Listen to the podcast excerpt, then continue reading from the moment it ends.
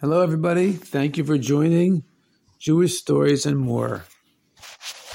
We're going to start with the Elul kind of a story, since we are now in the month of Elul, Rosh Chodesh Elul. Is the time that we are preparing for Rosh Hashanah. Once there was a little boy who unfortunately didn't have family and didn't have money. And so he went begging from door to door, asking people to give him money or to give him things. He came to a certain home. It was a very large home, a home where very wealthy people lived. And he came to the door and knocked. And he said, Do you have something that I can have that's of value? Money or whatever? They said, Yes, actually we have some old clothes up in the attic. You may go up there and get them. So he climbed up a long, beautiful flight of steps, very beautiful home, and he went up into the attic. On the way up, he saw a beautiful chandelier. And this chandelier was hanging from a long string and that string actually went up into the attic as well, up to the top of the attic where it hung from there down to the chandelier. The boy went up into the attic, and sure enough, he found some old clothes, and he saw that he could use some of them. So he took some of them, and he was looking for something to bundle them up with, something to tie them up with. He saw a string a rope. And this rope went up to the top of the attic and seemed to go down.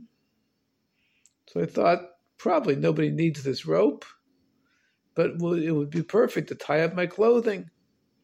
And so he took out his knife and he cut the rope in order to take a part of it to tie up the clothing all of a sudden he heard a terrible crash, terrible, terrible crash. He ran downstairs to see what happened, and the chandelier had fallen down. It had broken into many, many pieces of glass. It was a huge mess. The chandelier was very expensive, and it fell perhaps on a big, beautiful table and broke that too. It was a terrible amount of damage. Even the floor probably got broken up from it. A terrible, terrible bunch of damage. The owner of the house looked at the poor boy and said, What did you do? He said, What do you mean? What did I do?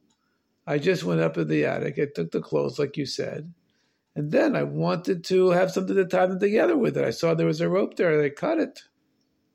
Don't you see? The owner of the house said that rope was holding up the chandelier. When you cut that rope to have a little piece of rope to tie around those poor clothes that you took, you cut down the rope that was holding the entire chandelier. That's why it fell and that's why it broke. Now, of course, the boy felt terrible. What does this story teach us?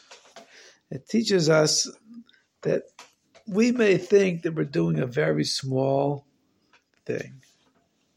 We're doing something wrong, but it's very small. Eh, Nobody, this boy did not ask permission to take that rope, but he thought no one's going to care if I take the rope. I don't have to ask permission. It's just a little piece of rope. But of course, he was very wrong because taking a little piece of rope without permission is not permitted. And in this case, it caused a huge loss, a tremendous amount of money, and a valuable chandelier, and a huge mess that could have actually injured somebody or worse.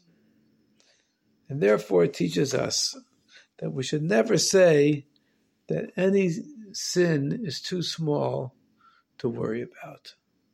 But we should try to be very, very careful that we shouldn't ever sin.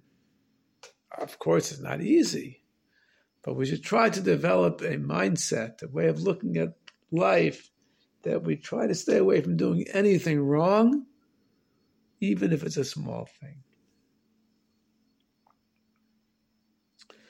Now, when it comes to Mashiach, we want to, of course, try to always stay away from sin, because a sin, of course, delays Mashiach, and always try to do the right thing. Now, how do we know what is the right thing? Well, of course, it says in the Torah. Torah tells us what's right and what's wrong. But sometimes it's hard to tell what's right and what's wrong. And therefore, we have chachamim who we can ask. We can ask chachamim who are kind of like shoftim. They're kind of like judges.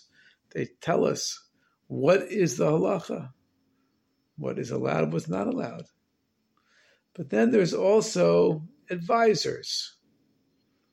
There's advisors, which are people that help us to understand better what the Torah is telling us instead of the judge type of a person that just says this is wrong, this is right. The advisor is somebody who helps us to explain so that we want to do what the Torah says. So we understand why what the Torah says is good for us. And this is also kind of like a prophet for the Jewish people, a Navi. Of course, the Jewish people always had the Torah. Hashem told us at Har Sinai what's allowed and what's not allowed. But the Navi's job is to try to explain to us why it's good for us to keep Torah and mitzvahs.